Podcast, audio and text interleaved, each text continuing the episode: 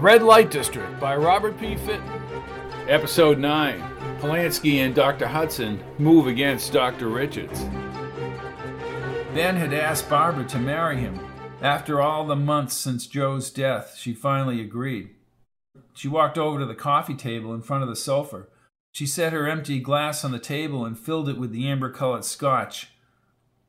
She lifted the glass to her lips and drank the liquor quickly as Ben watched the scene from the sofa. Barb, I wish you'd cut down on that scotch. I'm all right, Ben. I'm all right. She walked over to Ben with a slushy smile on her face and sat down on the sofa. Her blonde hair was a twisted mass, and the darker roots were becoming more exposed every day. There were lines of frustration and dark circles around her bloodshot eyes. Ben felt a deep responsibility to her and to Joe. They already had the rings and the license for the ceremony, but had withheld the announcement from the children. In fact, Barbara kept delaying the ceremony. Barb, he said slowly, we've got to decide either we get married or we don't. We, I can't live in limbo. I don't know. If you don't know, then why did you accept my proposal? asked Ben. It was oh oh let's go and get it over with. I'm I'm ready, Ben. Okay. Call the Reverend. Why don't we just go down town hall? I don't like the Reverend. I didn't like what he did at Joe's funeral. The way that he just sort of fluffed it off. Maybe he could bring this sinking woman back to a state of mind she once possessed. I'll check with the Reverend then, Barb. Why don't you change? I'm not going to change, she cried and straightened her wrinkled pink dress. I'm just fine. Yeah, you're just fine, mumbled Ben as he headed for the kitchen. He grabbed the telephone and dialed the number of the parsonage. As he walked out of the sliding glass doorway, he looked into the desert night. The telephone rang many times as he waited. Hello, Reverend. This is Ben Simpson. Hmm, yes. Reverend, we're ready for that marriage ceremony. Can we come over there tonight, or shall we wait for a more convenient time? Well, I'd be glad to perform the ceremony tonight, Ben. Yes. Hmm. Good, good. When can we come over? Hmm. Well, I have to get a witness, maybe Mrs. Kelty, Ben. You can come over. Come right over if you wish. Very good, Reverend. We'll be right over. Thank you. Goodbye, said Ben as he walked into the living room. Barbara had gulped another scotch and set it on the glass table. It's all set, he said gleefully, ignoring her antics. I'm ready. All ready. Let's go, she said as she put his arm around her and they left for the church. The Reverend stood with an older member of the congregation in front of the church as they arrived. Ben had looped the polka dot tie around the collar of his white shirt as they walked arm in arm toward the altar. Hello, Reverend, said Barbara. Hello, Mrs. Dorothy. Mrs. Kelty. Dorothy. The bulging woman knotted her lips and she reluctantly returned the greeting. Mrs. Kelty had liked Joe very much since he was a little boy, and Barbara could see she did not approve of the pending marriage. It was only through the Reverend's pathetic insistence that she came to the church at all.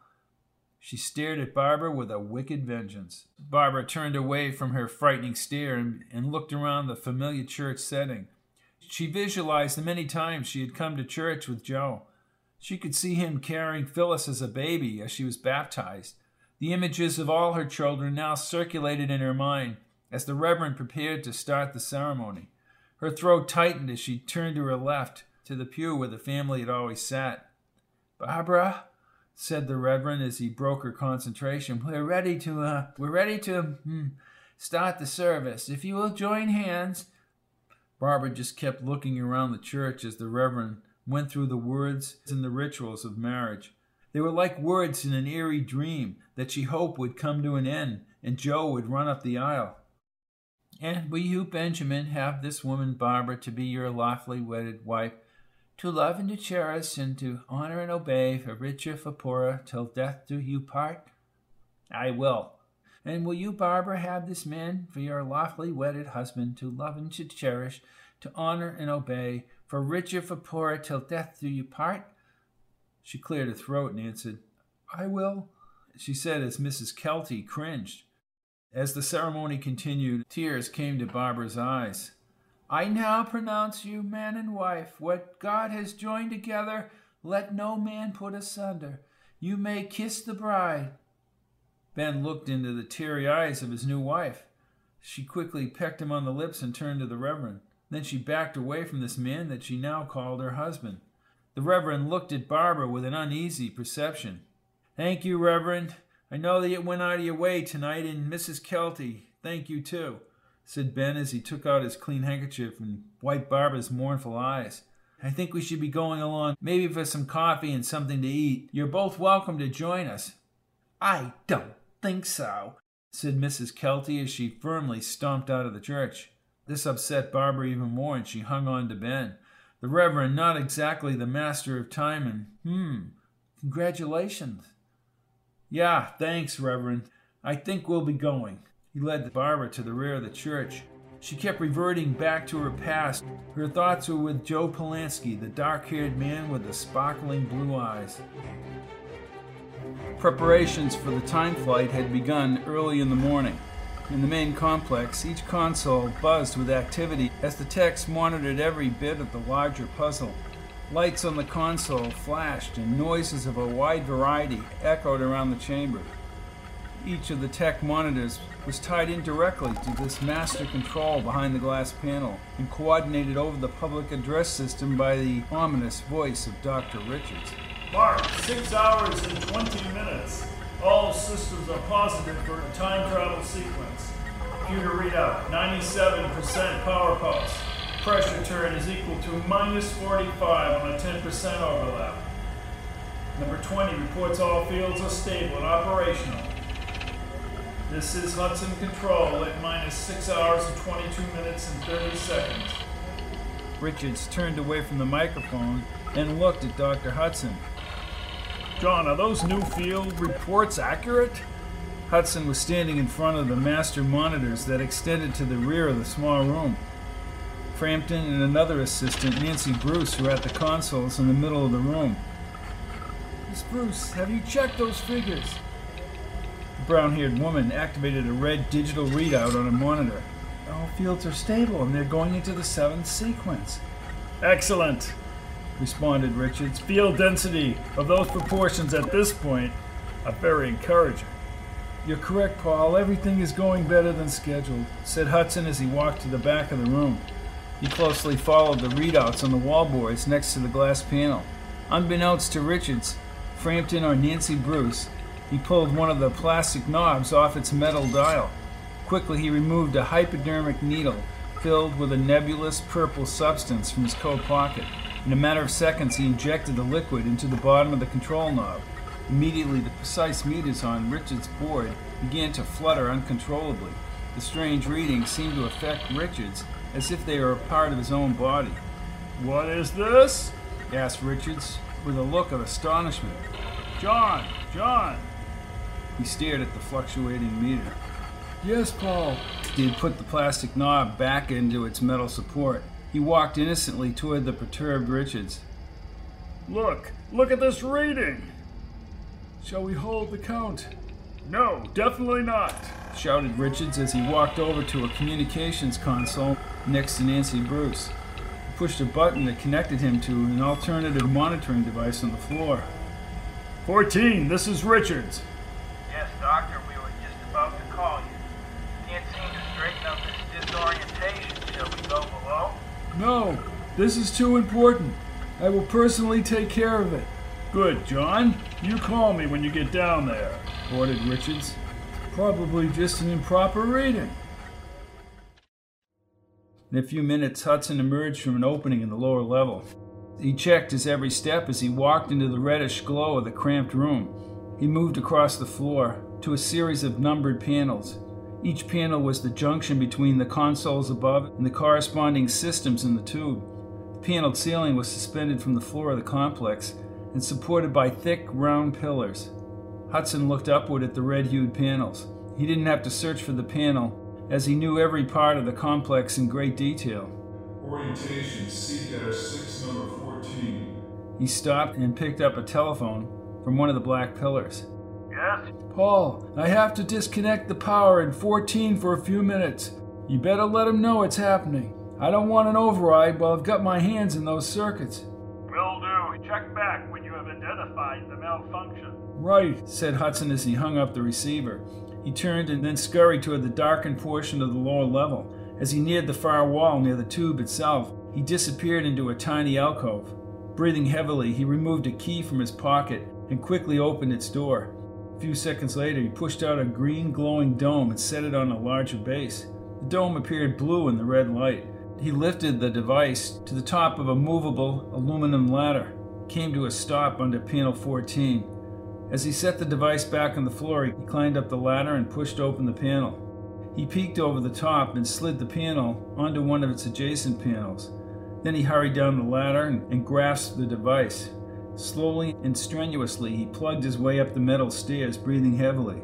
He hoisted the device onto a side panel and slid it too onto another panel. It was a geosynchronating device that would allow him to divert the flight wherever he wanted it on Earth. There were five connector points in the back of the device, and he squinted as he plugged it into the appropriate openings. If all went to plan, the consoles above would reflect Richard's overall instructions, while the actual movement in the tube would be directed to the President's retreat at Camp David. What's the problem? Hudson moved quickly. I'm going to have to delay the flight if the problem isn't resolved soon. I've just reconnected the wire, Paul. There's nothing wrong down here. It must be upstairs. I will tell them upstairs. Richards walked over to the telephone with his back still toward the panel. Hudson's hand shook as he snapped the geosynchronator into place. It's all set here, Paul, said the elder Hudson. I'm getting too old for this. Aren't we all? Smiled Richards, who was relieved that the actual systems were now functioning properly. We mustn't waste any more time, Paul. Let's get upstairs and fix that meter, said Hudson as the two men headed for the field. Hudson looked at his watch. He had accomplished the feat in less than 20 minutes. Pulanski had been instructed to rise at 6 a.m. that morning and ordered not to have any food. His stomach growled under the white tex uniform as he waited in the room behind the master control. He would be fitted into a bulky suit and ready for the flight. And as he waited for Dr. Hudson and Richards, he grew nervous. The door to master control opened abruptly and Richards motioned Hudson into the room. Richards beamed with excitement as he introduced Hudson to Pulanski. Ah, Mr. Pulanski, I would like to introduce you to the director of Project Hudson, the project that bears his name, Dr. John Hudson. How do you do, Mr. Pulanski? He shook Pulanski's hand. I want to congratulate you for volunteering on this mission today. Thank you, Doctor. I'm proud to do my part for the greater glory. Hudson turned to Richards to acknowledge the effect of Richards' drug on Pulanski. Richards nodded slowly and said, Excellent, excellent. Now I will leave you with Dr. Hudson, who will fill you in on the details. He will be your alter ego from this moment until you return from your trip. I will be out front if you have any questions, feel free to ask. Hudson watched the door close and then he looked directly into Pulanski's eyes. He handed him a typewritten message. Open this up, it's very important. Pulanski looked at the white envelope. It had large, typewritten letters on it for the eyes of the President of the United States only. Pulanski opened the envelope and unfolded the sheet of paper inside. Mr. President, the following is an incomplete but essential list of participants still active in Project Hudson General Thomas J. McNally, CIA Chief Monty, FBI Director Peabody. Subordinates are unknown to me. Mr. Pulanski has all other relevant information. Please listen to him, for Dr. Richards is insane and continuing Project Hudson for his own designs. Signed, Dr. John Hudson. Please keep this paper on your person. If anything happens to you, it still will be possible that he gets the message. It's hard for me to believe that they could support and maintain this project right under his nose. Not really. As I told you before, the president put implicit trust in these men because he believes they're his friends. He believes the people involved in starting the project have been punished. I will hold on to this note until you are dressed, said Hudson as he took the note and crossed the room. He picked up an article of clothing that looked like a Navy Union suit. This, literally, is your insulation while you are in the suit. However, you'll need it once the flight is over. Shall I put it on? Yes, put it on under your jumpsuit. Pulanski stripped down to his boxer shorts and stepped into the suit. Feels snug, he said as he moved around inside. Yes, that piece of clothing takes the place of the equivalent of three winter coats.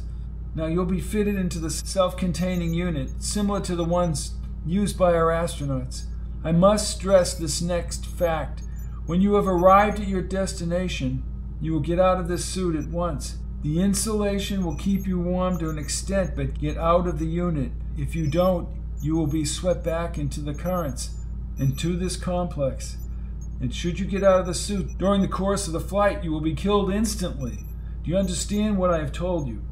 I understand what I have to do, but I don't understand the scientific principles, said Pulanski as he laced his boots. You have no procedural questions? No, I don't. Then what are you to do? Repeat your instructions to me. I am not to get out of the suit until I arrive at my destination, wherever that is. Then I am to get out of the suit as soon as possible. Very good, said Dr. Hudson as he headed for a closet to his right. Inside on a padded hanger was a closely stitched, bulky suit. He lifted it from the hanger and carried it over to Pulanski. Now you'll have to reattach the helmet to the suit at your destination, Camp David. Camp David? What are you, crazy, Hudson? You can't drop me in Camp David. The Secret Service would be all over me in a second. This is crazy. You don't understand. Then I just won't step inside the device. If you don't go inside that device or you try to escape, Richards has a standing order to shoot you dead. Then it looks like I'm going to Camp David. How do I get through security? Tell me. I'll get into that in a minute. First, let's go over the logistics of this suit. You should reseal the suit as if you were going back inside it. Is that clear? Do you want me to repeat it? No, that won't be necessary.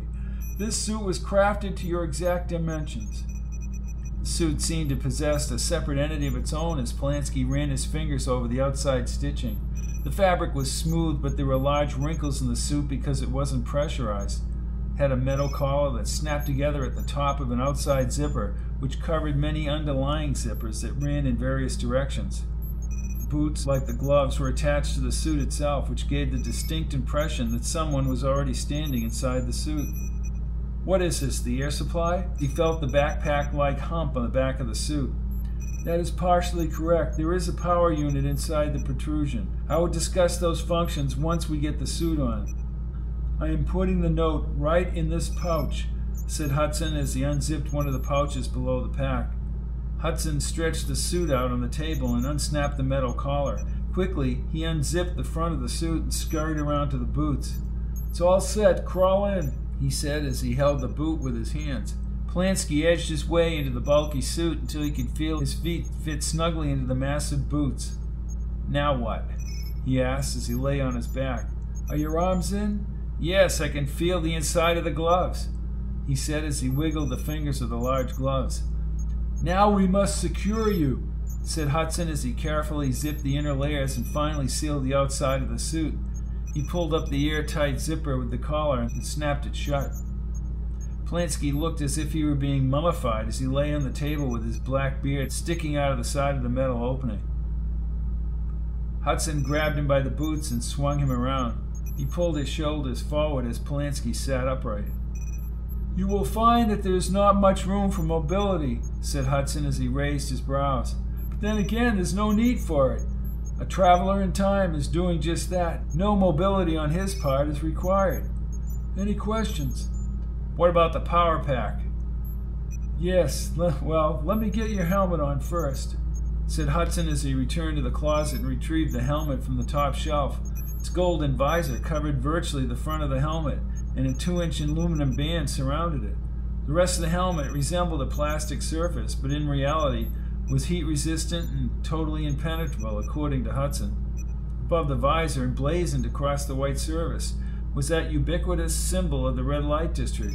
The only other feature on the helmet were the two chrome discs near the ears which housed the hearing apparatus of the suit. The visor is removable, but do not attempt to remove it. This helmet is secured by the thread in the collar. It is turned around once and then snaps into place. The only way to jettison the lock is to push the blue button on your control panel. I will show you how it works.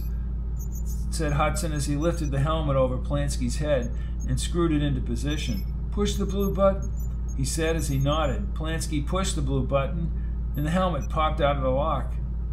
Hudson easily unscrewed it. When do I? You will remove this helmet once you have materialized at Camp David, and not until that time, said Hudson as he held the helmet under his armpit. Once you've gotten out of the suit, it is absolutely essential that you attach the helmet back to the suit. Then the suit will return in one piece. What about communications? You can easily see the earphones on either side. You'll be able to hear our broadcast until the blackout zone. The what? Simply put, an added velocity and increase in pressure where our signals are delayed and vice versa. Okay, Doctor, I have no idea what you're talking about. Blackout zone. Remember that, Pulanski, he said as he squinted. Hudson laughed as he began to explain the rest of the instrumentation in the helmet. Your microphone is below the visor. Actually, there are two microphones, one on either side. They are connected to a transmitter in the backpack of the suit. Also, impulses are fed to the audio portion of the tape inside. There's a scanning unit. There are four lenses embedded in the helmet, and they are connected to the taping unit. They are activated by the red button on your wrist panel. How long does a tape last? 10 hours. It should be near dawn when you arrive. Next to the radio is a map of the area and arrival and time and path of the President's helicopter. If I am 100% accurate, you should have roughly two hours, hopefully less, to get to the open area where his helicopter will land. That time will be exactly 7.30. Join us next time for another exciting episode of The Red Light District by Robert P. Fitton. Presented by Fitton Theater of the Words.